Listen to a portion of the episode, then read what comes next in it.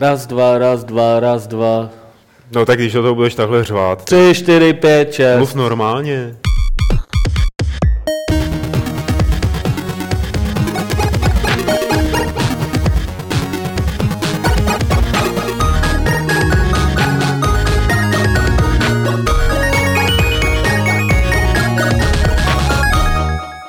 Je tady 163. Fight Club, podcast serveru Games.cz a s ním přichází Martin Bach, čau. Petr Poláček, zdar. A neviditelný Lukáš Grigar, který se brzy zviditelní.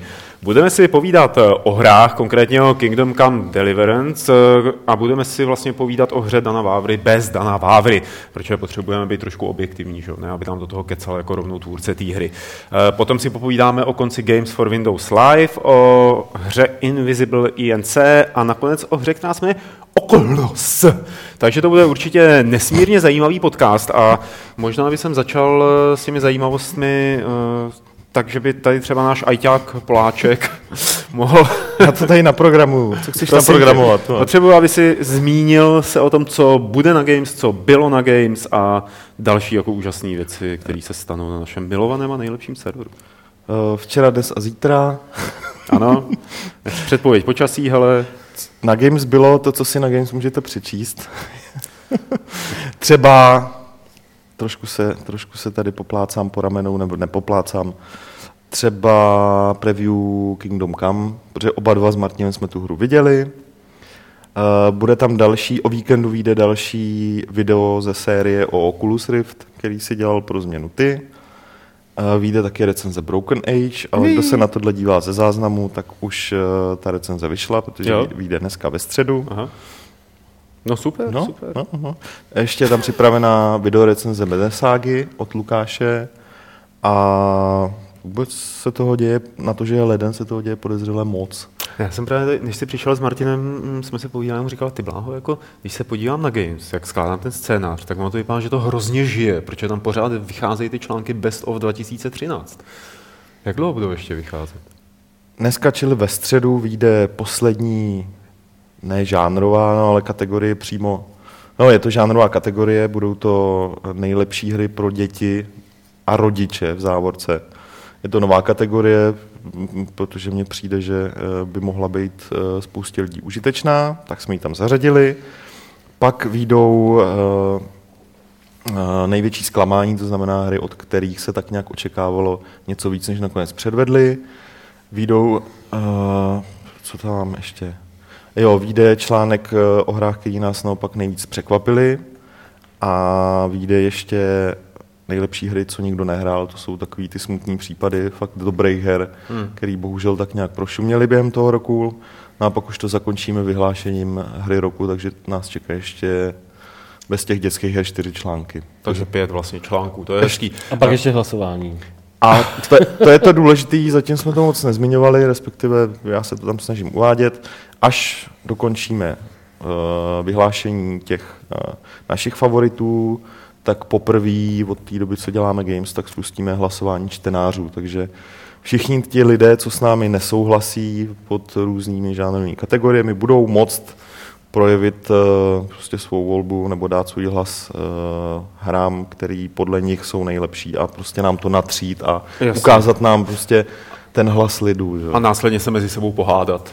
A následně se o to mezi sebou pohádat. Že? Takže na to se fakt těším, to budu sledovat s velkým... Prosím tě, Petře, já tě zastavím, to jsou věci, které vyjdou, ale to, co vyšlo, bychom měli určitě zmínit, je to nový level 238, jenom ve stručnosti, protože vás čeká samozřejmě videocast jenom o levelu, který snad vyjde, co nevidět. Tak co je obsahem, Martine? Psahem, ty... Neříkej, že papír a písmenka, jo. Kolikrát tady Kingdom Come jako ještě padne. Měli bychom té hře vymyslet pseudonym, nebo přezdívku.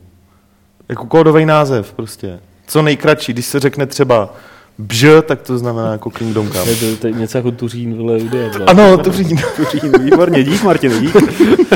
No, každopádně je tam preview na bž, 8stránkový a od Vojty Bednáře.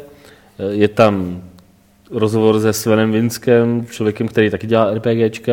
Je tam plná hra Botanicula, super česká hra od Amanity, je tam test Xbox One i s recenzema těch launchových her, je tam 16-stránkový speciál World of Warplanes, který je obohacený ještě speciálním dárkem ve formě takového letadílka a 300 zlatáků, který si můžete přeřadit ke svýmu účtu od Wargamingu. Je tam... Promiň, že od toho vstupuju, ale když se řekne World of Warplanes a jakože zlaťáky nebo goldy, no, to přijde hrozně jako absurdní, víš? No.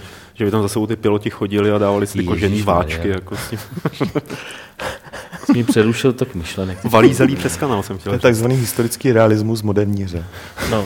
Ano. A to je asi jako, není to všechno, ale víc je v tom speciálním vidcastu. Tady máte hezký plagát, banner ságy, který získají všichni, kteří si ho dokoupí v JRC, brlohu nebo ho mají předplacený.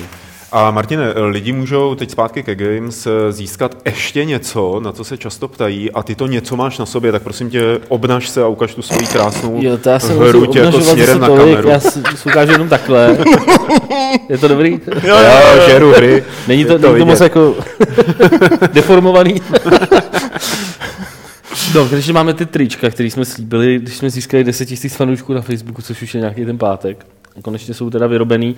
Vyrobená je zatím jenom tato verze, ale ta verze s IDD, QD a atletem, ta bude hotová nějak tak třeba během 14 dnů. A následně, jakmile budou ty trička hotový, v různých velikostech je máme, tak je hodíme na Shop Games, kde si budete moct koupit za nějaký jako... budeme se snažit co nejrozumější peníze a občas dáme nějaký do soutěže. No rozhodně, točíme to soutěže. No. Takže prostě tak. A to bude někde jako v únoru, tak přibližně, jo? To by mělo být někdy začátkem února, no. Mm-hmm. Nějaký první týdny v únoru. Dobře. První 2-3 týdny v únoru. Mě neříkej nic konkrétního, první 4 týdny v únoru jsou docela dobrý. Pro jistotu.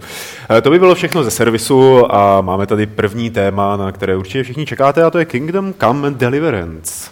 Není to zase až tak dávno, co jsme si tady s Danem Vábrou povídali o jeho hře Kingdom Come Deliverance, to vlastně bylo při příležitosti spuštění teaseru nebo odhalení teaseru, a hle, o pár týdnů později Dan a celý jeho projekt napochodovali na Kickstarter a ukázali nám trošku víc obrázků. Ten Kickstarter je britský, žádají tam 300 000 liber a současně s ním mají kolem 60 000, což je velmi solidní výsledek na to, že to spustili vlastně dneska.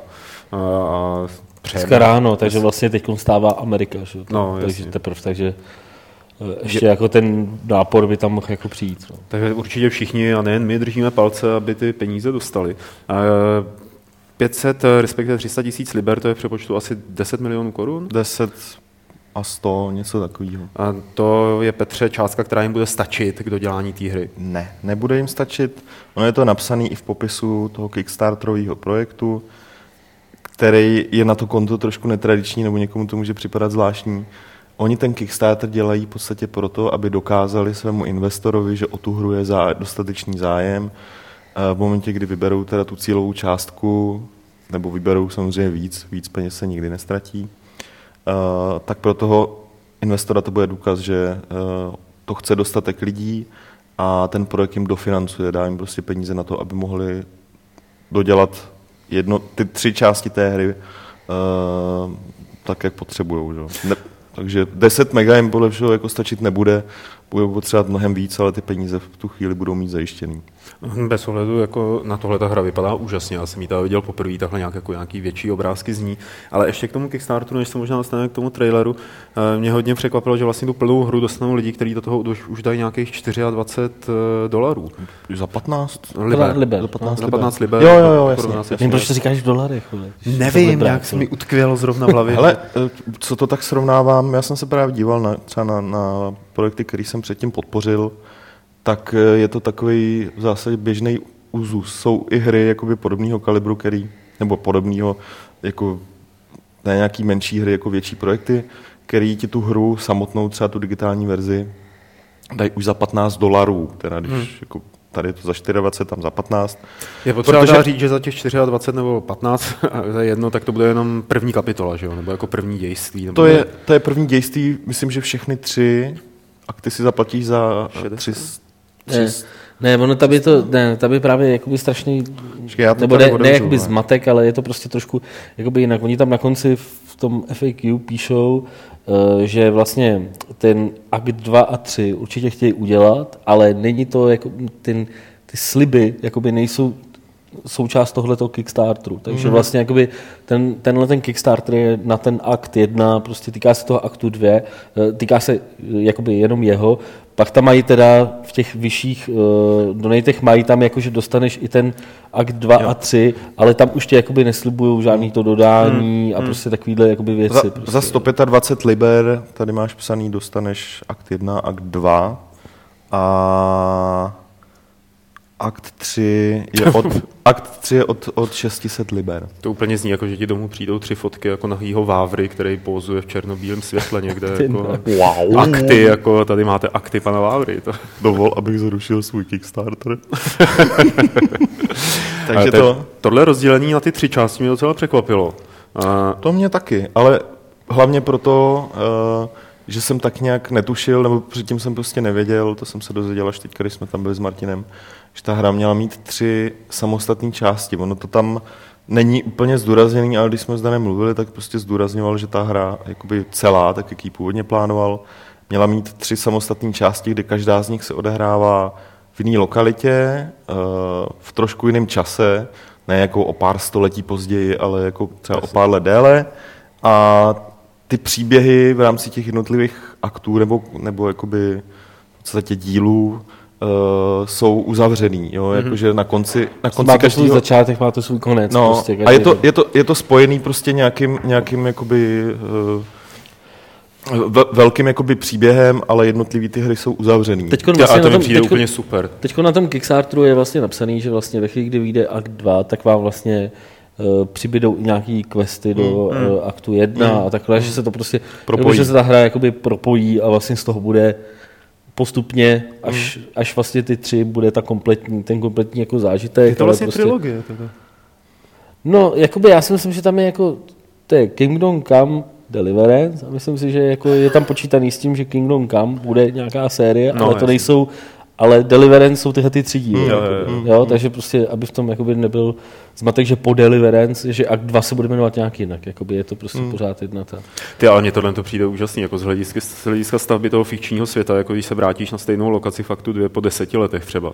A ještě jako hráč si, jako postava si to pamatuje, že jo, a vidíš, jako, co se stalo s lidma, kteří třeba, jako já nevím, měli nadějnou budoucnost nebo byli úžasní podnikatelé a všechno. Jako, ono to dává strašný smysl i kvůli tomu, je to jenom slib, že jo.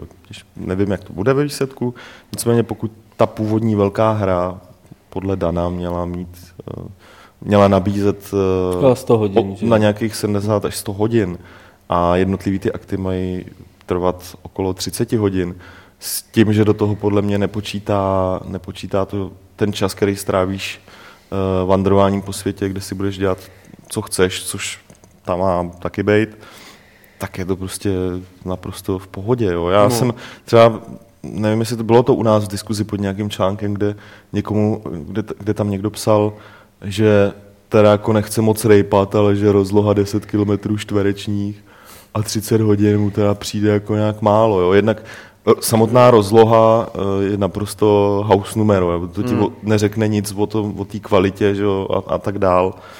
A 30 hodin je prostě taky jenom odhad. Jo.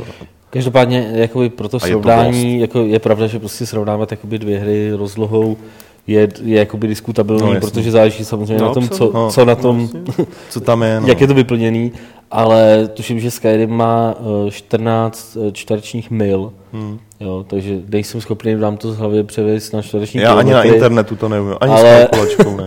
Ale tak jakoby řekl bych odhadem, že to bude takový jakoby půlka teda Skyrimu. Jako, no jasně. To je ten první akt. Jo a když si vemeš, tak a teď nepočítám nějaký speedruny, který dokážou Skyrim dohrát třeba jako za hodinu nebo něco podobného. Tak i tam ten hlavní příběh, pokud je než pouze ten příběh, tak myslím ti, že ani těch 30 hodin ti nezabere. No, přemýšlím, 10 kilometrů, ale uběhnu za 50 minut přibližně. To znamená. Takže tebe ta hra zabere 50 minut, výborně. Já nepovažuji hru, jakože od jedné neviditelné zdi doběhnu k druhé neviditelné zdi. Já si tady v tomhle ohledu si vždycky vzpomenu na to, jak si hrál Halo na PCčku, jo? To si nepamatuju, osvěž mi to. No, prostě si běžel. Ne, to byl Oblivion, člověče. To taky, ale... To není tak, že bych tam hrál všechny, jako tyhle hry, kterým běžel. Já si pamatuju, že si to zkoušel a pak si to říkal, že ta hra vůbec nepočítala s tím, že se někdo sebere, vykašle se na střílení a prostě poběží. No jasně, ale tak to je chyba, že jo? To je, jako prostě, to je naprosto regulérní způsob hraní. Je? Já nic neříkám, ale dohrál si to... Byl jsi sice udejchanej, že jo, ale tak... No, jasně. Hele, pojďme k tomu traileru, který jsme si pouštěli, možná si ho můžeme pustit na pozadí ještě jednou, ne? Na popředí a my budeme na pozadí. Jde to, Martin? No. Já jsem teda jako to viděl poprvé a i když některé ty části, jsem si tak říkal jako normálka, tak jiný mě úplně teda šokovaly v pozitivním slova smyslu. Třeba když tam ta scéna s obléháním hradu, a chlapíci lezou nahoru po žebříčcích a nějak se jako ohlídne doleva nebo co a tam vidí, že někdo jako schazuje ten žebřík dolů. A mě se hrozně zalíbilo, stejně asi někomu se zalíbilo na E3 při prezentaci té Ubisoftácký multiplayerovko singlový hry, teď nevím, jak se jmenovala, pro Next Gen, podle Toma Clancyho. Uh-huh. Jak se jmenoval? Division. Jak se tam otevřeli ty dveře u toho auta, jo? Tak jako to byl stejný efekt na mě, jo? Že tam je tenhle detail, tenhle maličkej detail. Co vás na tom jakoby, když se na to takhle díváte, jako uchvacuje vás to něčím, krom toho, že je to hra od Dana Vávry, kterého máme všichni rádi? Já jsem to psal v tom článku a mně to tak přijde. Ne, já to chci zopakovat. Jestli se mi na tom celým něco líbí, tak že když se na to dívám, tak mi to něco evokuje. Jakoby něco reálního a strašně se mi to, strašně to na mě působí. Jo, že to, co tam je, z větší části není smyšlený a myslím si, že to na té hře člověk prostě nějak podvědomě pozná. Jo? Že, víš, když se vrátím k článku 100 věcí, které jsou na Skyrimu špatně, nebo jak jsme ho tenkrát pojmenovali, tak samozřejmě tam bylo spousta kravin. Tenkrát jsme to rozebírali a myslím, že jsme došli k závěru, že tam je řada naprosto validních námitek. No a jedna z nich je prostě třeba nereální proporce toho světa, nebo to, že třeba budova je složená z nějakých materiálů, který vůbec nedávají smysl. A jak si toho člověk třeba u toho Skyrimu, ať u toho zůstanu, jak si toho tam člověk nevšímá moc, tak když tady je to udělané správně, tak na mě to třeba nějak působí. Jako, že mám z toho, prostě mně se tohle líbí. Aniž bych dokázal ti ukázat přesně proč, ale myslím, že to má velký vliv na spoustu lidí. Hele, já jsem takový rozpačitej zatím z toho, co jsem slyšel o soubojovém modelu. Protože i když jsem se díval teď na ten trailer, tak mi to přišlo, že to může dopadnout podobně jako v Blaníku od Zimmermanů, že prostě zvedne těžký meč nad hlavu a jako ten ho zatáhne do zádu, že s ním ani nerozmáchne. Ne, jakoby my jsme, Dana tam ukazoval ten soubojový systém i jakoby věci, které v tom traileru i jako prostě v těch kampaních, nebo v té kampani nejsou moc jakoby obšírně vysvětlení, protože byly hodně rozpracovaný, tak nám tam jakoby ukazoval. A jako v zásadě je to tak, a teď budu berte to, že je to moje interpretace, tak jak jsem to pochopil, je to tak, že prostě ty máš 8 možností, jak udeřit. Když máš prostě nějakou zbraň, máš 8 možností, jak udeřit, prostě směr jakoby dáváš, nějaký místo prostě toho nepřítele praštíš a pak je samozřejmě nějaký blokování. Ta hra prostě počítá vlastně tu kinematiku tak, že vlastně když třeba ten meč narazí na nějakou překážku, tak není to tak, že se jakoby zastaví okamžitě, ale jakoby pokračuje dál a vypočítá to prostě jakým způsobem by to mělo pokračovat dál. Dan nám to tam vysvětloval na příkladu, kdy jsi prostě v nějaké jeskyni, kde je málo místa, ty se rozmáchneš s mečem, prostě bouchneš takhle horem, ono se to zarazí prostě o ten strop té jeskyně a dopadne to už na toho nepřítele jakoby nižší rychlostí. A z jiného úhlu. No, prostě nějak to ovlivní. Jo. To samé, když narazí ten meč na cizí meč, tak to po něm jakoby sjede a bude pokračovat dál. Není to jako tak, že se do sebe zakousnou a prostě sekáš jako takhle a takhle prostě. Jo, jako, takže v tomhletom směru mají to celý udělaný jakoby prostě fyzikálním modelem, takže vlastně nedělají ty jednotlivý animace a všechno to prostě počítá ta hra, nebo mají jakoby animace samozřejmě, nebo budou mít prostě mocap animace, ale prostě pak už ty detaily dopočítává prostě vlastně ten jejich systém. No. Takže ten soubojový systém mě osobně připadal zajímavý, nevím, jak to bude prostě fungovat v reálu. Připadalo mi tam pár takových věcí, jako, že si nedovedu moc představit, jak to bude prostě přesně fungovat. Jo? Jakože Dan třeba říkal, že prostě bude velký důraz bude na zbroji. Jo? Takže prostě, když jakoby nebudeš mít helmu a dostaneš mečem prostě přes hlavu, tak jako to je prostě průser, to je špatný. Jo? Takže jako je fakt otázka prostě, jak tohle pak bude vypadat v té konečné hře, jak to budou balancovat směrem k tomu, že to bude realistický, anebo k tomu, že to prostě, jako aby tě jedna náhodná rána do hlavy prostě neskolila. No a ten soubojový systém, tak jak je vysvětlený i v tom preview levelu, tam si myslím, že to Vojta Bednář vysvětlil dost jakoby zebludně, je vlastně hodně o tom krytí. Takže vlastně vy prostě máte tam nějaký tlačítko pro automatický krytí, který když budete držet, tak vám prostě bude sice vykrývat všechny rány, ale bude vám hodně rychle ubývat stamina, o kterou prostě tam jakoby jde vlastně primárně prostě. Takže vaším úkolem bude ty kryty prostě vychytávat tak, aby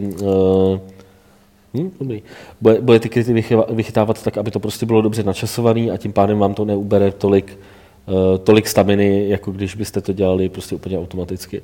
A Dan tam říkal, že vlastně to je, že jde vlastně o to toho nepřítele utahat a pak ho dorazit. Jasně, jo, než jakoby o to prostě, samozřejmě, když se ti povede ho trefit a on to nevykreje, tak pro tebe je jakoby dobrý, ale vlastně tebe bude vyčerpávat i to mlácení, jo, takže vlastně všechno bude mít nějaký vliv na tu tvoji kondici, nebudeš to moc dělat tak, že běháš okolo něj a jo, prostě jako je to ve spoustě her.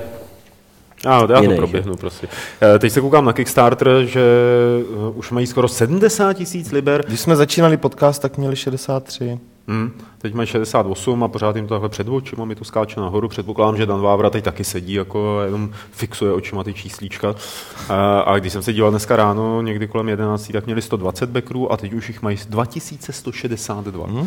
Jako dobrá práce. Zdá se, že se to lidem líbí a že možná vyberou ještě mnohem víc, než je požadovaných 300 000. Já myslím, že jo. Podle takové té stránky Kicktrack, nebo jak se jmenuje, kde se vlastně předvídá, kolik by to při současném přihazování mohlo vydělat na konci toho období, tak tam odhadují 1,5 milionu liber, což jako je moc hezký, ale to se asi nepovede. Ono tam je potřeba říct, že i když ten Kicktrack počítá prostě s tím, že prostě ty první dny jsou jakoby napálený, tak jakoby když tam dáte... Počítá s tím. Jo. Aspoň to teda, jakoby dneska jsme se tom bavili, Petr to říkal, ale hodně často tam prostě ukazuje, že třeba vyberou 600% cílové částky a pak ve skutečnosti prostě to dopadne nějakýma, třeba že dvojnásobek vyberou nebo takhle. Že to jako, asi ty první dny nejsou úplně směrodatný, že to chce počkat třeba týden a pak už se to asi, bude vybírat, ale samozřejmě, kdyby jim to vyšlo, paráda. Já jsem říkal, když jsme se o tom bavili ráno, jsem říkal, že prostě za ty první 2 dny potřebují prostě 100 000 liber, potřebují tu třetinu, abych jako tomu věřil, že to prostě vyberou. A vypadá to, že to vyberou ještě v pohodě ještě dneska. Jako, takže... Ještě včera jsme se s Lukášem Macuru bavili a Lukáš taky, nevím, tyjo, jestli to vyberou. Já jsem mu říkal, jo, to dají v pohodě, nevím, tyjo. Lukáš mě bude nenávidět zase. No. A já jsem to musel říct. Že tak jsem měl za 20 sekund napíše něco do chatu, hele. Až k němu dolehnou ta tvoje slova. No až tam někdo začne psát sprosté věci na mě, tak vím, kdo to je. Co ještě jakoby, aby jsme se bavili trošku ještě o té hře, protože možná bychom měli využít toho, že jsme to prostě teda viděli. Tak mě tam, když jsme to pak prostě probírali potom, tak mě tam jako zaujalo to vlastně, jaká bude prostě náplň, jakoby těch questů třeba.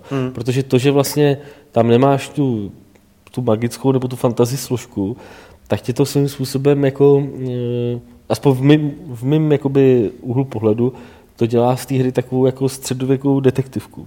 Jakože prostě ty budeš řešit, co můžeš jakoby řešit? Můžeš řešit, tak já si toho teda, možná kluci jakoby předvedou s těma questama nějaký úplně jakoby úžasný nápady, prostě co se dají udělat, ale mně připadá, že jakoby sled jakoby řeším nějaký zločin, nebo řeším nějaký průšvih, který se stal v tom mém okolí, Nebo prostě musím někoho, nebo a pak takové věci, že musím někoho špehovat, musím někoho pronásledovat, někoho přivést, odvést, takové ty klasiky, že vlastně to bude jakoby většinová asi náplň těch questů. Jo. Jako, já nevím, co hele, to když jste to jako viděli, a jestli o tom můžete mluvit, jsem vám to vůbec říkal, když to má takovýhle historický zasazení, ty úkoly jakoby sledují nějaký konkrétní dobový historický věci a snaží se zrekonstruovat historii.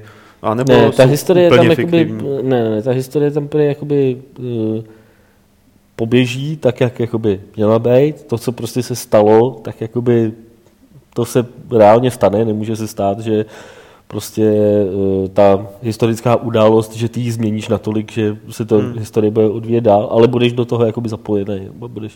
Budeš moct asi ty menší věci ovlivnit. Ona, když se podíváte na tu diskuzi, kterou jsme našli těsně po tom, co jsme se vrátili z té prezentace, jak jsme našli diskuzi, která je nalinkovaná v tom Petrově preview, kde se Dan Vávra před 2 nebo 3 rokama vyptával na nějakém husickém fóru na tohleto období, ve kterém je ta hra udělaná.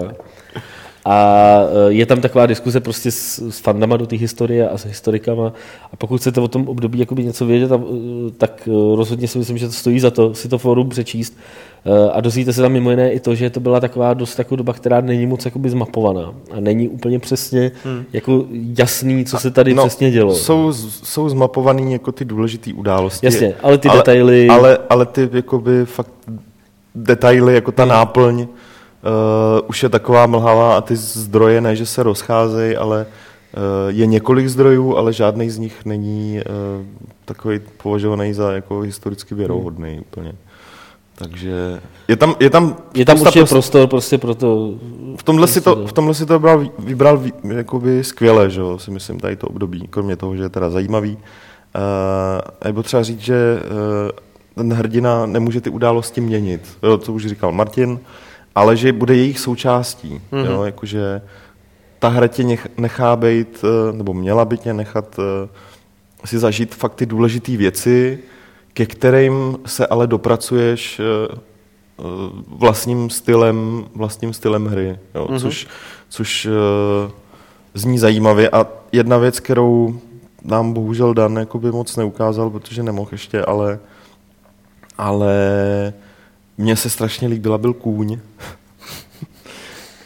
Lidi, víš co, když vydali ten teaser, tak spousta jako chytráků řešila, tyhle, ten kůň, jak je tam na tom kopečku, že jak se zvedne, a ten kůň vypadá, kdyby to bylo prostě. Nehybe se mu vocas a tohle. Samozřejmě, že to byl placeholder, oni nám tam ukazovali, zrovna tam jeden z vývojářů tam právě s tím koníkem lítal a jakoby zkoušel pohyby, jak to vypadá, když chodí přes kopečky a tak dále, couve a tak, takže bylo vidět, že a hlavně, ne, tak víš co, jakoby zase se vrátím k tomu preview, co psal Vojta, kde prostě mám napsaný, že v té hře jakoby ten kůň není auto, který vypadá jinak, jako, že se to opravdu chová jako kůň. A je pravda, že prostě třeba v tomhletom je ten realistický přístup úplně jako perfektní. Prostě to je nejlepší, jak se k tomu dá přistoupit. Je prostě, oni nám tam ukazovali teda jakoby animace, to, co říkal Petr, prostě jak jde do kopce, jak jde z kopce, že když jde třeba z kopce, tak se jezdec trošku jakoby zakloní, aby to prostě vyrovnal a takhle celý, že to ten kůň dělá samozřejmě automaticky, tak jak jdeš, prostě má nějakou inteligenci, že když s tím pojedeš, aspoň tak jsem to pochopil, že když s tím pojedeš jakoby čelem do stromu, tak prostě ten kůň jako není idiota, nenapálí do toho stromu, že jo. Což je třeba věc, která jako prostě dává jako jasný smysl, ale přestože ty animace už tam vypadaly fakt jakoby velmi pěkně, tak ještě pořád kluci říkali, že ještě nemají udělaný motion capture koní, takže vlastně ve finále by to mělo prostě být úplně jakoby top, jo, a prostě, nebo úplně normálně, jako mělo by to vypadat jako normální kůň. To, co bylo v tom traileru, je prostě normální ruční animace a hod prostě ta asi nebude úplně dokonalá.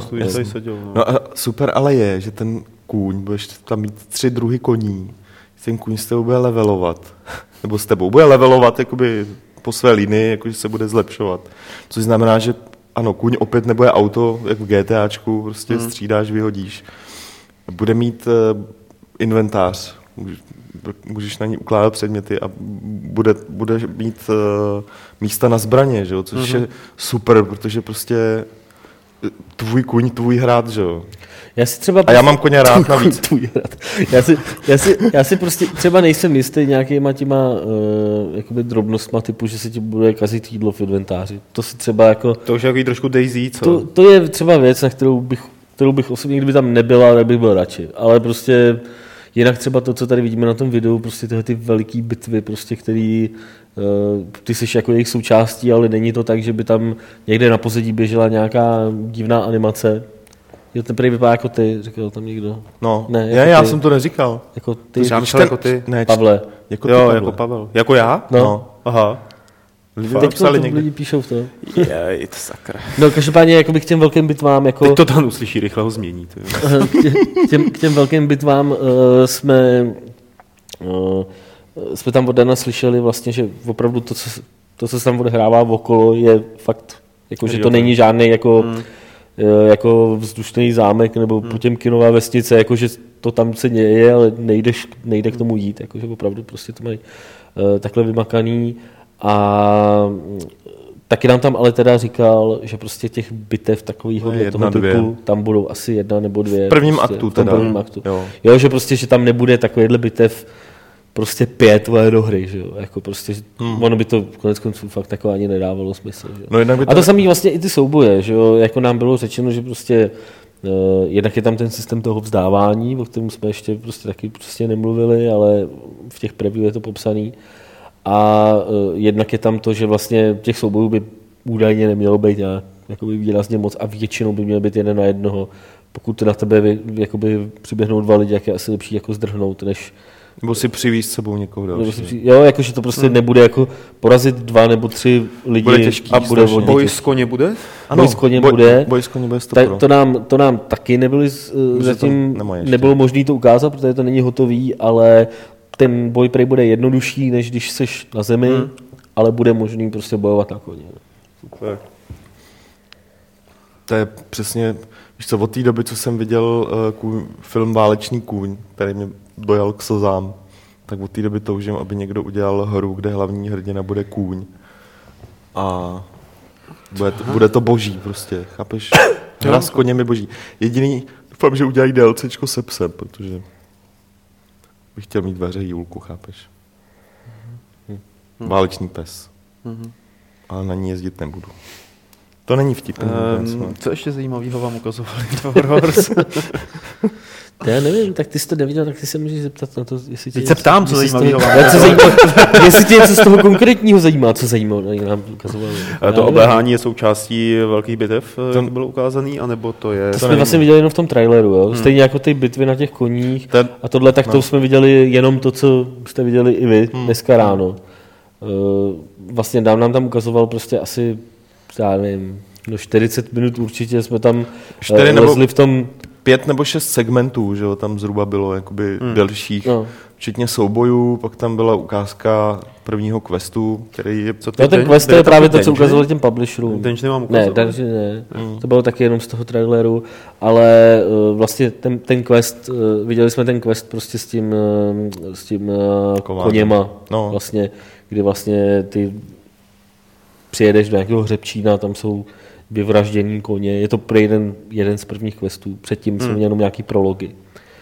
Vlastně my jsme viděli ten začátek, kdy se ten týpek probudí v té vesnici, probudí ho ta prsatá ženská, která je na těch skrýčotech a prostě řekne mu teda, nebo prostě začne se nám objasňovat to, že prostě byla ta jeho vesnice vypálená a on, jeho nějaký ten pán na těch ratajích prostě ho vzal teda k sobě a tím se vlastně celá ta zážitost začne tam rozvíjet a je tam... Vlastně ukazoval nám tam prostě, to je jakoby věc, která možná, nebo minimálně v tom levelu není, a teď si nejsem jistý, jestli v tom tím, co se týče cutscén, jako... V součástí toho questu, toho ukázkovýho, a Dan nám teda říkal, že to bylo spíš jako na vyzkoušení toho, to jako jestli to prostě jakoby zvládnou udělat, je fakt hodně dlouhá scéna, který prej v té hře jakoby tolik... Je jich tam málo a říkal, že tuhle konkrétní prosekají, že zkoušeli, jak vypadá On to byl dost filmový práci s kamerou dost, no, a takhle. Dost filmu je jakoby rozhovor, kde prostě se střídají záběry jako celku na ksichty a tak dál. Bylo to nějaký když už mluvíme jako o těch rozhovorech, tak viděl jsem nějaký screen jako z dialogu. A ten vypadal dost jako hrozivě, nebo designově hrozivě, že tam byl tak jako Berto, takže je to prostě takový první... To je, to pro nejsou finální verze. Ostatně jako jediný, co u Ička říkal, že už jako docela vypadá nějak slušně, ale taky to není finál, byl inventář. Jinak veškerý uživatelský rozhraní je v tuhle chvíli čistě funkční, aby mohli prostě to zkoušet. Já si myslím, že ani ten inventář ještě nebude. Je to RPG, to viděli jste statistiky, nebo jakým způsobem se bude pracovat s tím vývojem postavy? Jo? No. A jak? No, tak je to docela dobře vysvětlený, zrovna tohle je docela dobře vysvětlený v tom Kickstarter projektu. Mm-hmm. No, budeš levelovat, máš skilly, máš perky. Skilly leveluješ tím, co používáš, a to plus k tomu máš prostě perky jako dovednosti, který můžeš získávat, předpokládám, jednorázově, že jo. Hmm. Takže dost jednoduchý, ale naprosto nejlepší. Takže ovlivňuje to teda všechno, ovlivňuje i to, co máš u sebe a co máš na sobě. To mě třeba připadalo taky zrovna taková věc, bez který bych asi, jako je to hezký, co o tom mluví. Mně se to líbí. Já vím, že to by se to líbilo. Prostě, mě to třeba připadalo zrovna taková věc, bez který bych se asi klidně třeba obešel. No, je tam vlastně jakoby dost realistický model v oblíkání, takže vlastně jakoby opravdu tu postavu můžete slíknout až úplně do naha. To jsem mimochodem zvědavý, jestli tam budou moc nechat, nebo jestli budou muset ty trenky nakonec zachovat. Tak nějaký hadr na sebe ten člověk mít bude. Aktuální verze byla taková, že mu sundal i ty trenky, teda, když nám to ukazoval. A měl tam. Takže jakoby teď je to opravdu jako realistický, jo. Nevím, jak to jako dobrý. Aby byla realistická boule v kalhotech. Každopádně, ale jakoby jsou tam teda vrstvy oblečení, každá ta vrstva toho oblečení ovlivňuje to prostě, nebo má ty svoje vlastnosti a ovlivňuje teda tím pádem i ty vaše, včetně nějakého charisma, včetně nějaký viditelnosti a tak podobně. Takže je tam ještě jakoby dost komplexní systém ještě za tímhletím oblíkáním. No. Mm-hmm. No, myslím, že si ta už o Kingdom Come povídáme poměrně o hodně dlouho. Možná víc jak půl hodiny. Hlavní zpráva, mělo ho tam.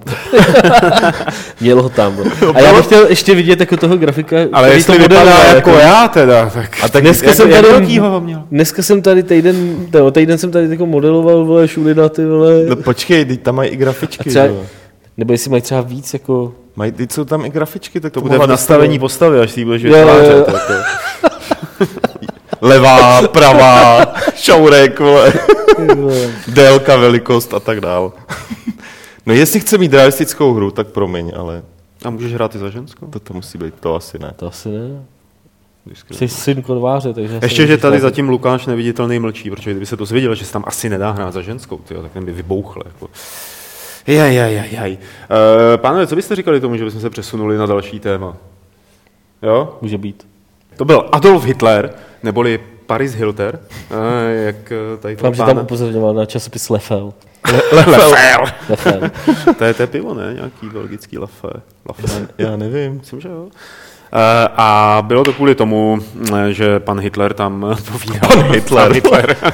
Pan Hitler tam povídal o Games for Windows Live a my jsme se dozvěděli, že Games for Windows Live končí 1. července, což jsme se dozvěděli tak nějak víceméně náhodou, omylem, že něco uniklo. Zatím už to je ofiko, nebo? Ne. Microsoftu nic oficiálního nevylezlo, nicméně hovořilo se o tom už před Vánoci a na joysticku se chlapci jali se složit takový seznam her, který použije Games for Windows Live. Ne všech, ale takových těch jako relevantnějších titulů. Já si nepamatuju, kdy naposledy jsem hrál něco s logem Live for Windows. Games for Windows Live. Ono už teďka to fakt mám, určitě to třeba za poslední rok to ještě nějaký tituly měli, ale stejně jako ty si nepamatuju, kdy jsem to viděl naposledy a díky bohu za to, protože já teda s tou službou mám jen ty nejhorší zkušenosti. Ostatně, myslím, že můžeme bonznout, jsme to vlastně říkali v tom level speciálu, i kvůli Games for Windows Live jsme na poslední chvíli museli měnit plnou hru v levelu, že? Jo. Protože ta hra, kterou jsme tam chtěli mít, ji používala a třeba za její instalací by lidi fakt měli dost problémů. No, dobře, co to znamená pro hráče nebo pro ty tituly, který mají Games for Windows Live, to, že ta služba končí? Takhle. To znamená, že jako spousta, ty hry přestanou fungovat? No, takhle. Spousta firem na dotaz, jakoby, co bude s danou hrou, jestli se jí tedy chystají upravit, jestli třeba kvůli multiplayeru vydají update, který do té hry na místo Games for Windows Live přidá třeba podporu Steamu a tak dál. Spousta firm tohle vůbec zatím ještě neřeší nebo jako nechtějí dávat odpovědi.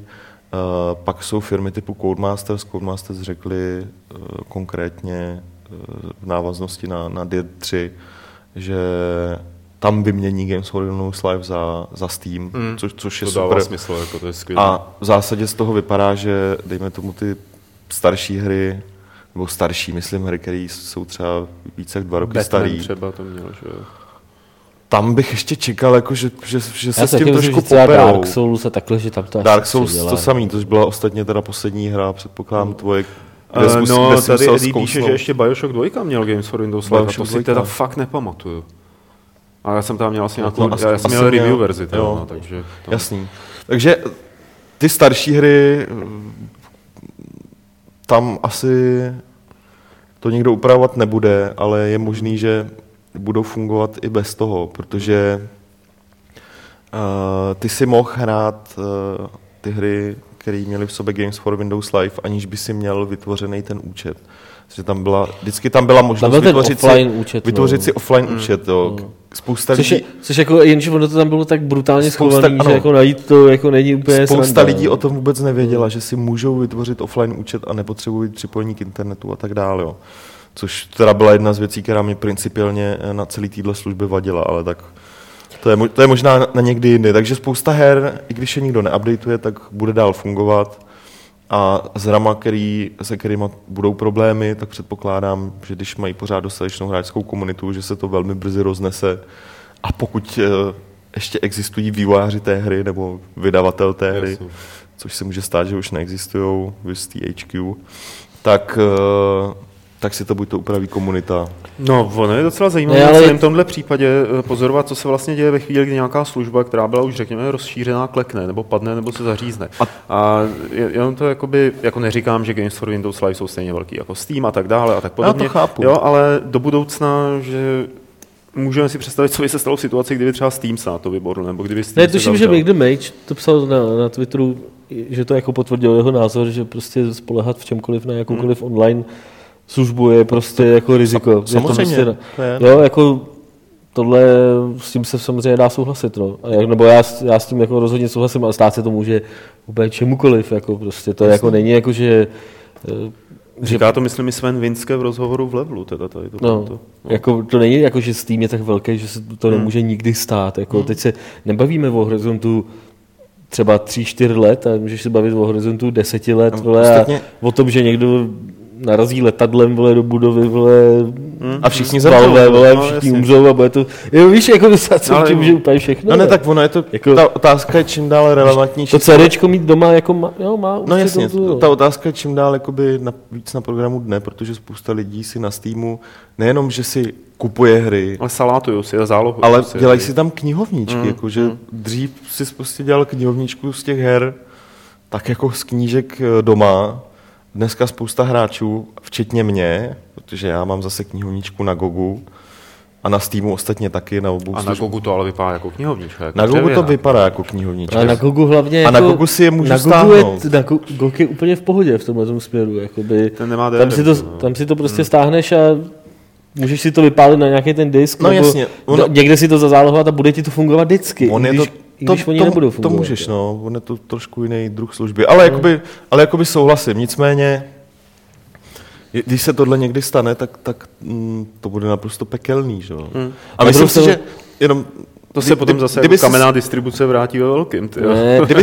Počkej, já jenom chci říct, kdyby se zeptal Gabe'a Newella, co se bude dít, až skončí Steam, nebo něco podobného. Nebere. Tak ti to nevezme, ale kdyby ti to náhodou vzal, tak na to nebude znát odpověď. Protože logicky, když provozuješ službu, tak nepřemýšlíš o tom, co se stane, až tu službu zavřeš. Že? Ano. No, jako tam samozřejmě normální distribuce nebo normální DVDčka, CDčka, už jsme se tady o tom bavili taky před, tenkrát taky jsem měl vlastně nějakou debatu s někým na Twitteru, jako jak starý CDčka mi ještě fungujou a jak starý už ne, jako prostě nic není jako věčný, že jo, prostě občas je něco i vžitný, že jo.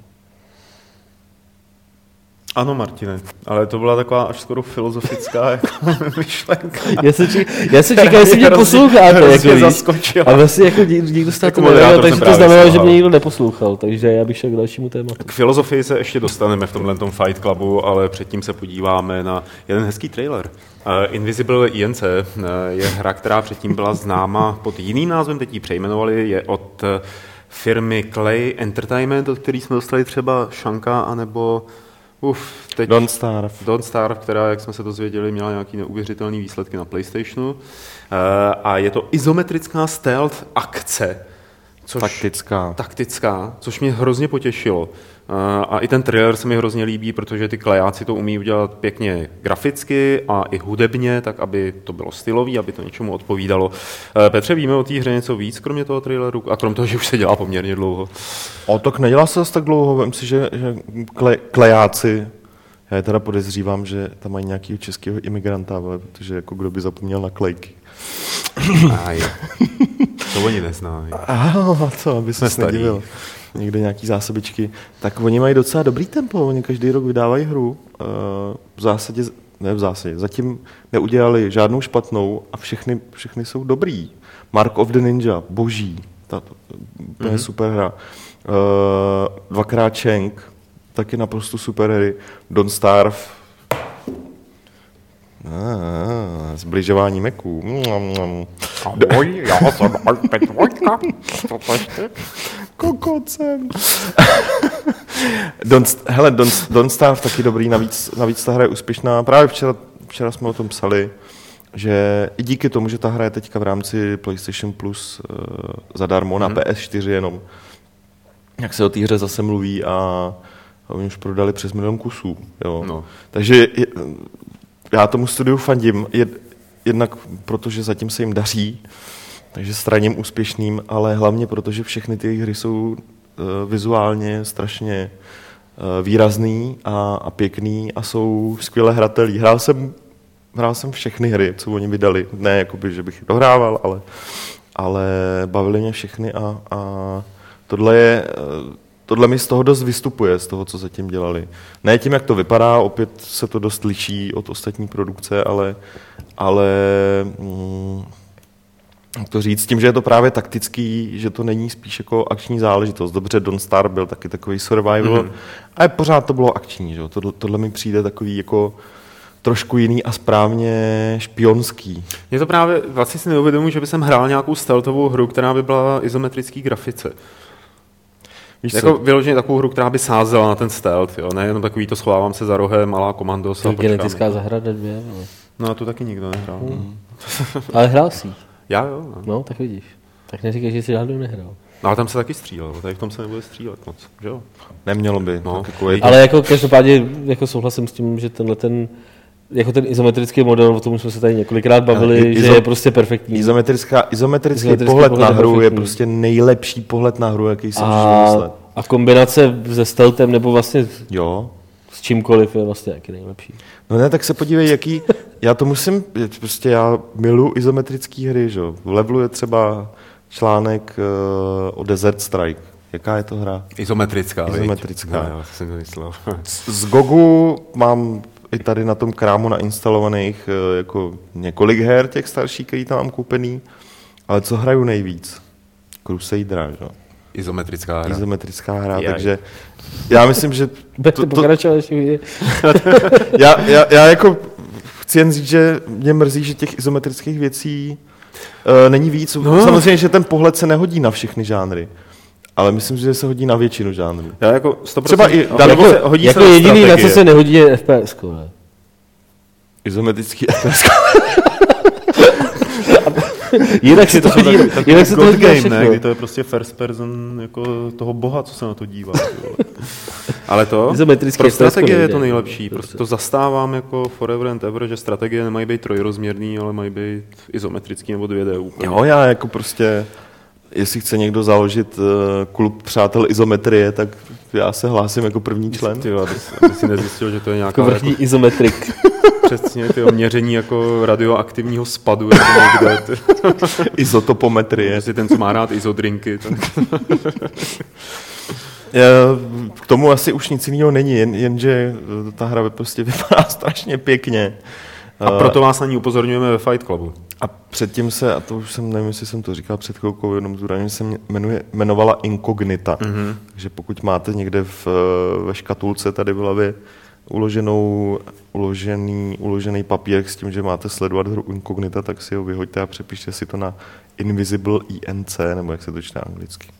Tak to určitě udělejte. A pobavili jsme se o izometrické grafice, o Invisible INC v izometrické grafice a teď se budeme pobavit o tom, jak už nám leze krkem pixelová grafika. Okhlos je hra, ve které ovládáte bandu zdivočelých řeckých filozofů a vymlacujete s nimi... A hrdinů. A ty filozofové jsou zajímavější. A nejenom řecký. No. Tam je Ikán třeba? Aha.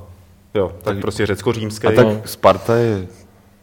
A je to nezávislá hra, která pochází z Jižní Ameriky, teď nevím, jestli z jaký země přesně. Ale co já to, krom toho, že mě štve už ta jako 8-bitová grafika nebo pseudo, jako ta stylizace do toho retra, tak by mě zajímalo, co v té Jižní Americe mají jako s těma řecko-římskýma věcma, protože Rock of Ages to bylo taky, že jo, postavený jako na... Taky no. To byly, ty jsou z Chile, že jo? Myslím, tohle jsou chlapci z Argentíny. Petře, ovládáš bandičku z divočelých filozofů. To se zrovna tobě, který máš pořád na stole nějakou knížku typu Platón, Rozmluvy, musí hrozně líbit, ne? No jistě, že se mi to líbí. My jsme se tady před chvilkou bavili a já jsem to možná i někam narval na nějakých sociálních sítě, že mi to připomíná filozofický fotbal od Monty Pythonu, což je prostě úplně boží nápad. Představ si jako, já nevím,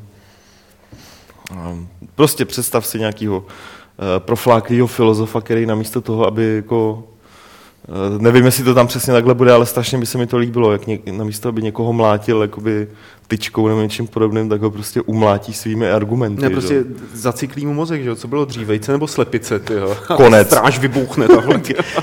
Game over. Nejsou tam právě jenom filozofové, oni tam matlají všemožný hrdiny, antický. V tom článku máme, že tam bude, že tam je i Noé. Takže biblický. Ano, chtěl jsem říct i smyšlený, prostě... No, nebyl smyšlený, ten postavil velkou loď, dal do ní zvířata. Teď ho hrál Russell Croft, nebo bude ho hrát. A plavil se na moři s těma zvířatama. Takže ten musel být skutečný. Ten jako existuje. Valve? Na Araratu archa nabořila. A našel jsi ji tam? Kolikrát jsi tam byl? No, hodněkrát. No, a našel jsi ji tam? No, našel. A kde? Máš fotky jako? Moment.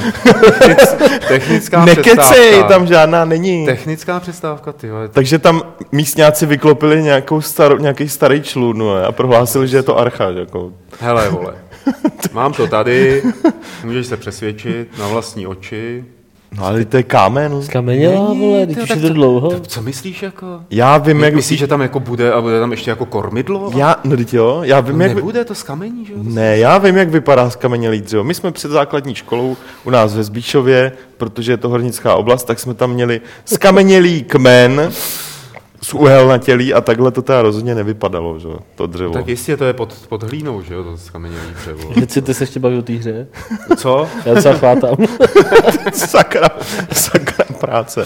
No nic, je potřeba jenom dodat, že každý z těch hrdinů by měl mít jiný schopnosti. Někdo prostě bude silnej, jiný to bude řešit spíš jakoby svými intelektuálními schopnostmi. A to je na tom podstatě to nejzajímavější. Jako, no, ten Pikmin, jak jsi říkal, prostě takový wonderful no. Což podle mě jako jedna z těch her, co nikdo nehrál, ale který jsou fakt takový super z toho. On je to takový jako mini žánr sám o sobě v podstatě, když to vezmeš. Jako, jak bychom to nazvali? Jako? Masová... Komunitní hra. Ne. Overlord taky. Davová psychóza, ano, Overlord. No. To si nevymyslíme. Overlord byl taky boží. Tohle je takový indie Overlord s anticko-římskýma smyšlejma i reálnýma postavama, který má dost velký potenciál na to být absurdně vtipnej a snad i zábavnej hratelností. Ano, tak to byly slova Petra Poláčka na závěr našeho novinkového tématického bloku a hře Okhlos, nebo jak se to jmenuje, sakra. A třeba to bude podporovat Oculus Rift. Možná přeskočíme na dotazy, které nám, už zase to udělali, které nám můžete posílat na e-mail podcast@games.cz anebo nám je psát přímo do chatu během živého vysílání, což začněte dělat právě teď, aby jsme mohli číst a rovnou na ně odpovídat. Já bych byl rád, kdybyste třeba začali ty dotazy psát opravdu teď hned, protože špatná zpráva, nám do mailu nepřišel ani jeden. Fakt tak, jo? Takže ne, nepřišel, no. A nebo jestli nám teď něco nespadlo během třeba posledních 4 hodin, tak to jsem nechytil. Každopádně nemáme teď jakoby vlastně... Tady mám nějaký dotaz. Odpovídat. Něco tam je, jo. Ale je to na Kingdom Come, ale to nevadí. Johnny Extreme. Bude možné hrát Kingdom Come ve third person modu? Případně bude možno si kameru nějak modifikovat, aby šlo hrát z pohledu třetí osoby? Ne. To třeba pomocí jiný souboru, jak to šlo ve Skyrimu? Aha, tak to nevím. A tak jestli to bude pomocí jiný souboru, tak to nevíme. Nejsou, ne? To je hraje first person. Jo. Jako v animačkách uvidíš tu svou postavu, ale jinak hraješ z pohledu. V tom rozhovoru, co vyšel dneska na Rock Paper Shotgun, je tam vloženě otázka na to, jestli třeba pokud by hodně lidí chtělo third person, tak jestli by to předělali, a Dan tam říká, že by byl strašně jako proti tomu, ale jako pokud by to chtělo 99% lidí, tak asi by mu nic jiného nezbývalo. Ano, otázka je, jak zjistit, že je to 99% ze 100. Ale že prostě first person v tom jejich podání je prostě právě, proto je to first person, aby to mohlo být jakoby realisticky vypadající, že prostě když se podíváš, je to ta, jak vždycky jsme se bavili o tom, že když hraju FPS-ko, tak první se udělám, jako podívám se, jestli jsou mi vidět nohy, tak tady jsou vidět nohy. Takže prostě a vidím svoje ruce, jak gestikulaci a takhle, takže tak. No. Další dotazy jsou jenom na Kingdom Come zatím. Promítači ne, nebudu to číst. Case, k čemu je ta dlouhá kapuce, co mají některé postavy v Kingdom Come, když, mohli byste mi odpovědět, když jste měli možnost vidět hadry, nebo prostě to, jak to funguje? K čemu? Tak to je dobová reálie. No. Takhle se jako, jestli to k něčemu sloužilo jakoby jinému, než si pokrýt hlavu, to nevím. No. Tak mnichové tohle museli, ne? Ne, tohle jsou takový ty jako fakt jiný, že jo. Takový ty dlouhý dozadu. To je prostě součást, myslím, že když se podíváš na Wikipedii,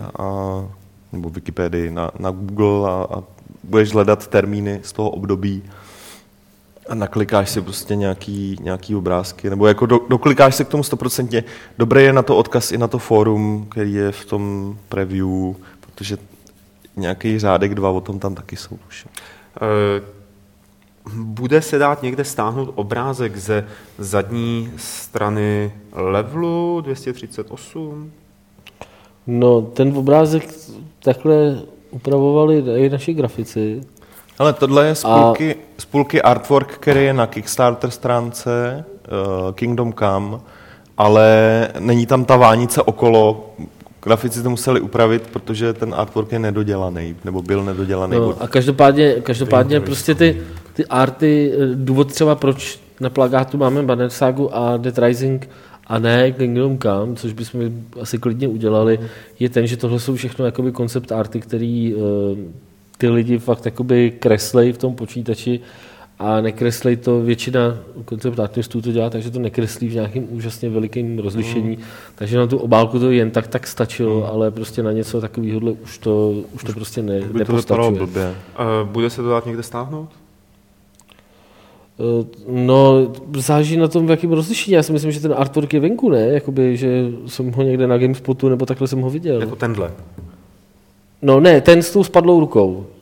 Tam, ten, kde, jakoby, ne, oni jsou, je prostě, tenhle ta verze, verze tohoto artu, kde má tu máme dole, jenom... tak ta je venku. Ta je venku. A ta verze, kde má takhle ty dvě... Jo. Ta je na Gamesech. Jo, tak je na Gamesech, no. Dobrý. Na Gamesech v galerii u hry si můžete tuhle verzi stáhnout. OK. A jestli se taky někde stáhnout obrázek ze strany 26, ty vole. Jak se podíváme. Co to je? To bude ten... Otvírak? Jo, to je tohle. No, tak ten se nedá nikde stáhnout. Ten je na Gamespotu. Já jsem ho viděl dneska na Gamespotu. Takže ten je na Gamespotu. Ringman.cz se tě ptá, Martin, jestli je Botanicula z levelu region loknutá, jestli je zamčená regionálně. To se obávám, že nevím, upřímně řečeno. Takže, no, nevím. James... Nevím ani, jak to zjistit nějak jednoduše. Jam 97, co realistického byste osobně chtěli v Kingdom Come? Realistického? Je to realistický dost. Já chci lezení po skalách. Hele, realistický. Tak o jedné věci už jsme se tady bavili. To nevím, jestli jsme chtěli, ale každopádně jsme ji dostali. Nebo zatím, možná ji dostaneme. A jo, já přemýšlím, co by se mi líbilo. Nějaký herní mechanismus, ale jaký? Jako ty, co mě napadají. Abys tak... mohl kreslit třeba prase do prachu, nebo... Jo, takhle, a tak... Zas není nutný, já nevím, jestli ty lidi jako v tehdejší době byli tak zhovadilí, jako že měli čas si kreslit prasata do prachu, že? Takže to, ale jo, já bych tam chtěl mít realistický ženský klášter. Třeba na Sázavě, tam nebyly ženský vlastně. Tam nebyly, no. Tak nějaký ženský poblíž prostě. Že bych jako mohl sledovat, co se stane, když svíkneš jeptišku nebo tak.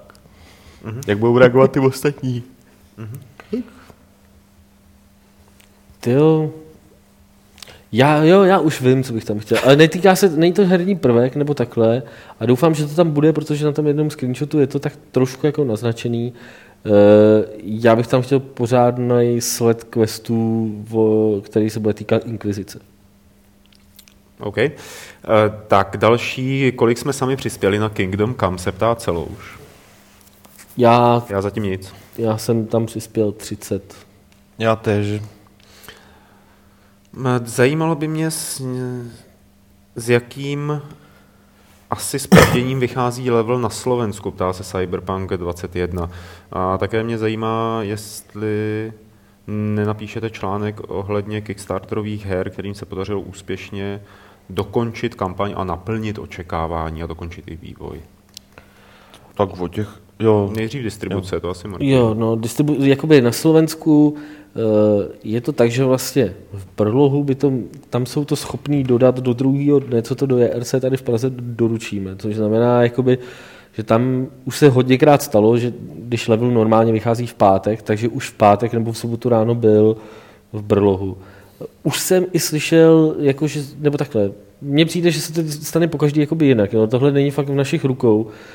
Už byly i zprávy, že prostě v sobotu je to normálně v trafikách, v Košicích, prostě, když ten level vyšel v pátek. V pátek to většinou se na Slovensku jako nedostane, takže prostě buď sobota, anebo až to pondělí. Nějaký zpoždění tam je. No. Jasně. Teď, co se týče článku o kickstarterových úspěšně dokončených a dovyvinutých hrách na Kickstarteru, Petře? Ono jich zatím moc nebylo, třeba Shadowrun, Returns. Shadowrun, nebo takhle, samozřejmě... Broken Age. Ty vole, kdyby aspoň jeden z vás hrál Broken Age, abych se o tom tak hrozně rád bavil. Tak do příště. Já si dám do příště jako úkol. Dobře. Že to dohraju. Do příště dáme 100 pro. Na ty největší samozřejmě je jich docela dost, ale na ty největší se čeká.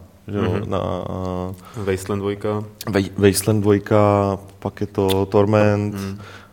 Jenom uvádím příklady, Divinity taky má vyjít, i když to není úplně typický kickstarterový projekt, protože ta hra byla zafinancovaná už předtím, Elijah, Star Citizen a tak dále, je to fakt jako strašný kvanta.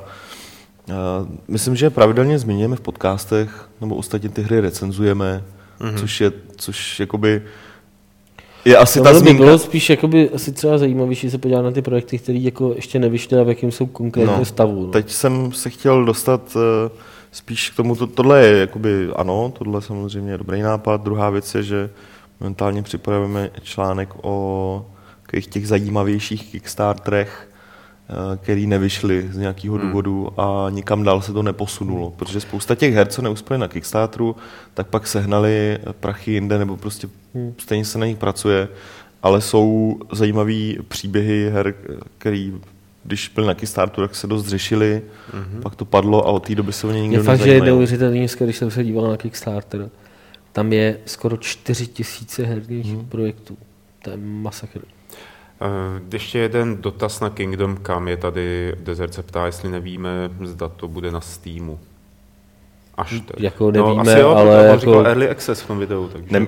ale jako na 99,9%, jo. Tak, další dotaz je od Eldera 7.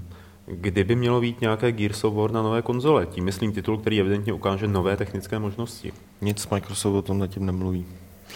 A on myslí něco jako Gears of War. Jo, něco jako Gears of War. Okay. Ne, fakt nevím, jako jsou tam zajímavý tituly na Next Gen konzole, asi co mě třeba nejvíc zajímá teďka je Watch Dogs, ale něco jako Gears of War v tom portfoliu oznámených her trošku chybí. Tak pojď. Takže neviditelný Lukáš Grigar se nám právě zviditelňuje. Vidíte, že jsme vám nekecali. Je tady. Teda, vy ho ještě nevidíte vlastně. A třeba kecáme. Třeba hrozně ležeme. 3, 2, 1 vchází do záběru. To je dobře, vítej, že... Lukáši. To je dobře, že přišel, protože čerstvá energie, tyjo.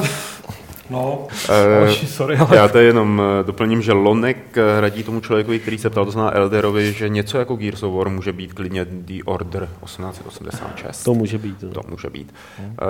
Tak, už seš, Lukáši? Přišel jsem o něco? Ne. Já se je tady další dotaz, který je na level od Ogloka.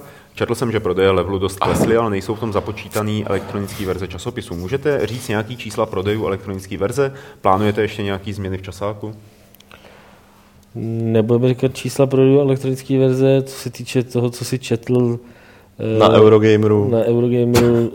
Já bych jako tyhle ty rádoby ekonomické analýzy spíš jako vynechal. Ale co se týče toho, jo, byly tam 2 čísla, prostě, které klesly, teď to další, který ještě v ABCčku není, se zase prostě vrátilo, trošku to skáče a je to prostě záležitost, kterou se snažíme jakoby analyzovat, čím to prostě konkrétně je, jakoby, protože to může být spoustou věcí, může to být hrou, může to být distribucí, může to být a tak dále.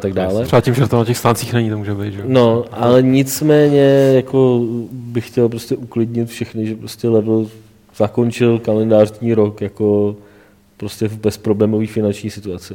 Fajn. Lukáši, tak možná ahoj, řekni lidem. Ahoj. Tak, oni řekli ahoj právě. Miliony hlasů vykřikli nadšením. Pojďme zpátky k těm dotazům. Celouš se ptá, jestli bude psát Kuba recenzi na Adept část Army 3, nebo bude až jen závěrečná po win části? Nein, bude psát i na 2. a pak na 3. OK. Sanchezi Martin říkal, že Broken Age ještě nějak zvlášť nehrál, takže to přeskočíme, tvůj dotaz. Potom Promítač se ptá, jestli Kingdom Come má nějaké novinářské demo k dispozici, které nám můžete ukázat. Ne.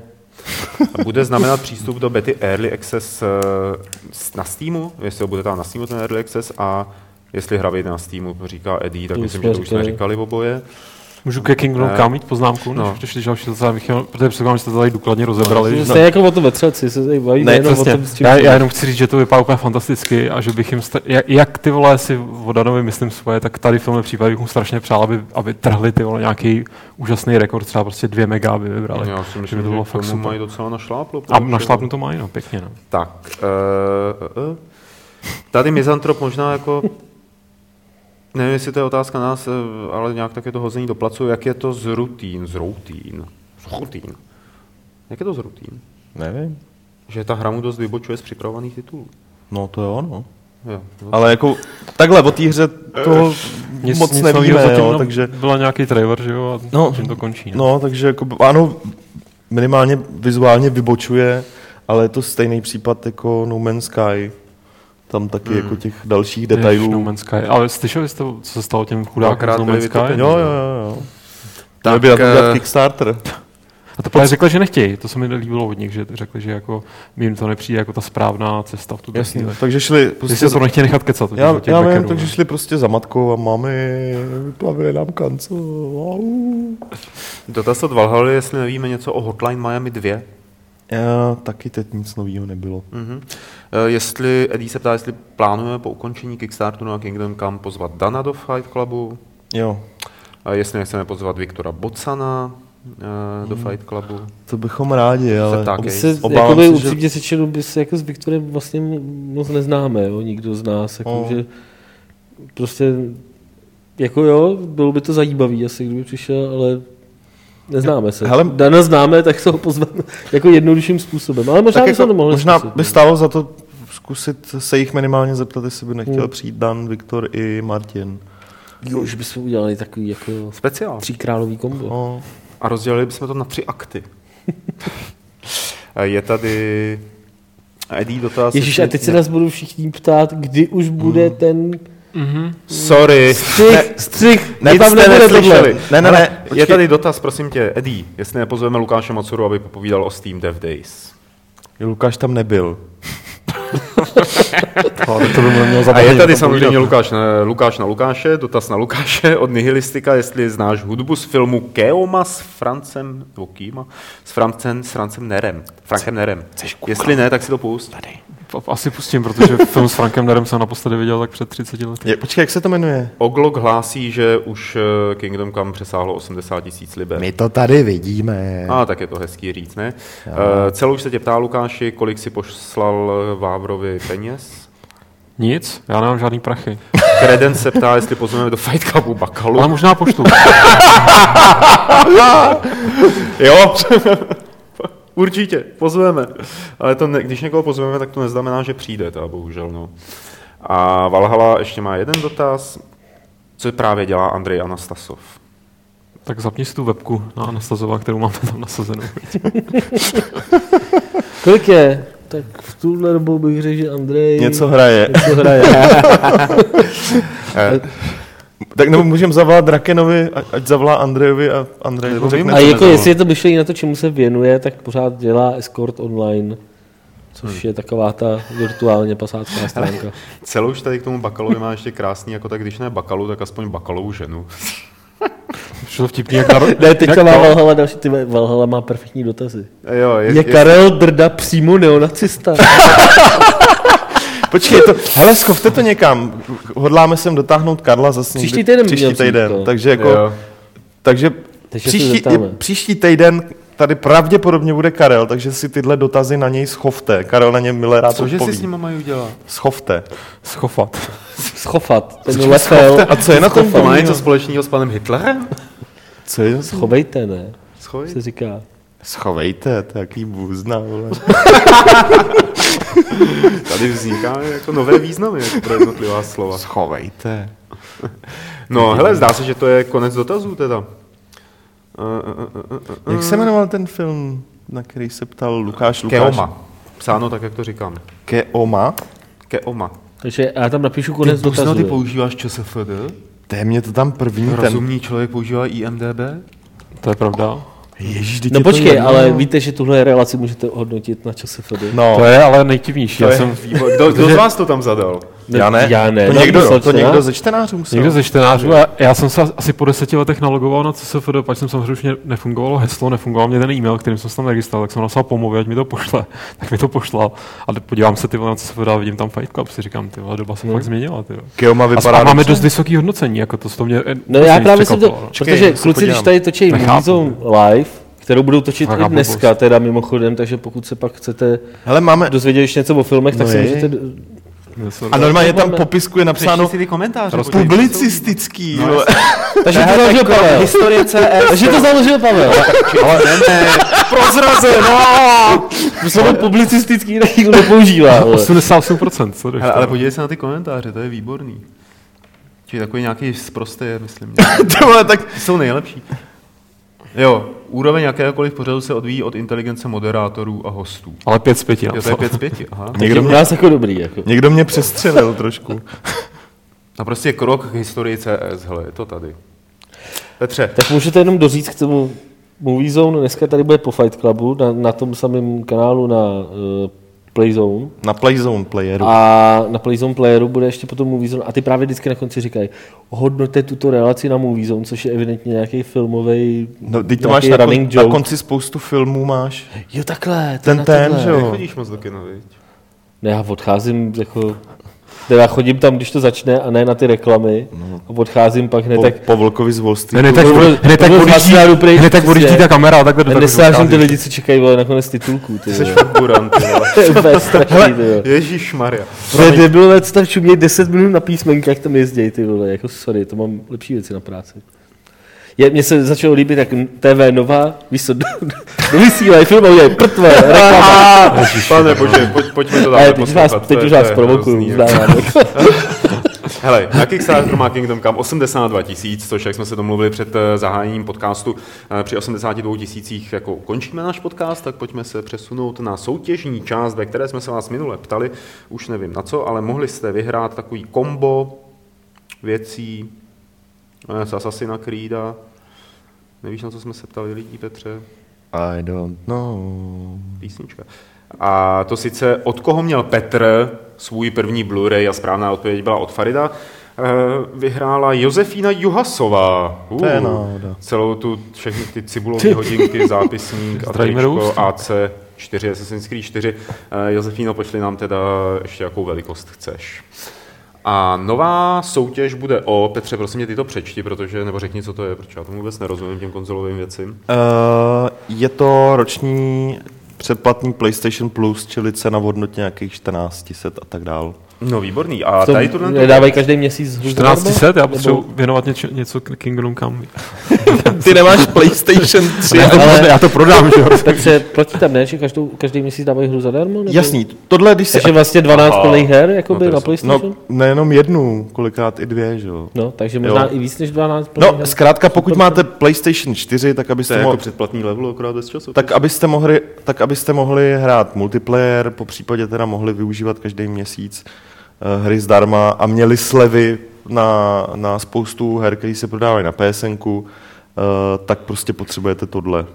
Tak tohle můžete taky vyhrát, jestli správně odpovíte na otázku, co by chtěl Martin, aby se objevilo v Kingdom Come. Svoje odpovědi posílejte na adresu podcast@games.cz a příští středu z vás tady Petr Poláčků vylosuje jednoho vlastně nejúspěšnějšího... šťastného, nejúspěšnějšího šťastného. Petr z vás vylosuje jednoho, který tohle vyhraje, pak když to správně odpovíte, tak se dostanete do slosování. Já se do toho vždycky zamotávám tady do toho finálního. Jako... No, a teď už tady máš pana Pravidlo. No, zaplať pámu za to. Já jsem jako chtěl poděkovat všem bohům za to, že nemusím na posledních 5 sekund rychle vymýšlet jako nějaký pravidlo. Lukáši, připrav si nějaký hezký pravidlo, jako, okay. Kterým se rozloučíš s lidma na uvítanou. Jo. Rozloučíš se na uvítanou ve Fight Clubu. A my se zatím rozloučíme s vámi, takže mějte se krásně. Čau. Čau. Zdar. A ještě nikam neodcházejte, protože Lukáš Grigar se s vámi rozloučí 163. pravidlem klubu rváčů, které zní... Nenávidím metro.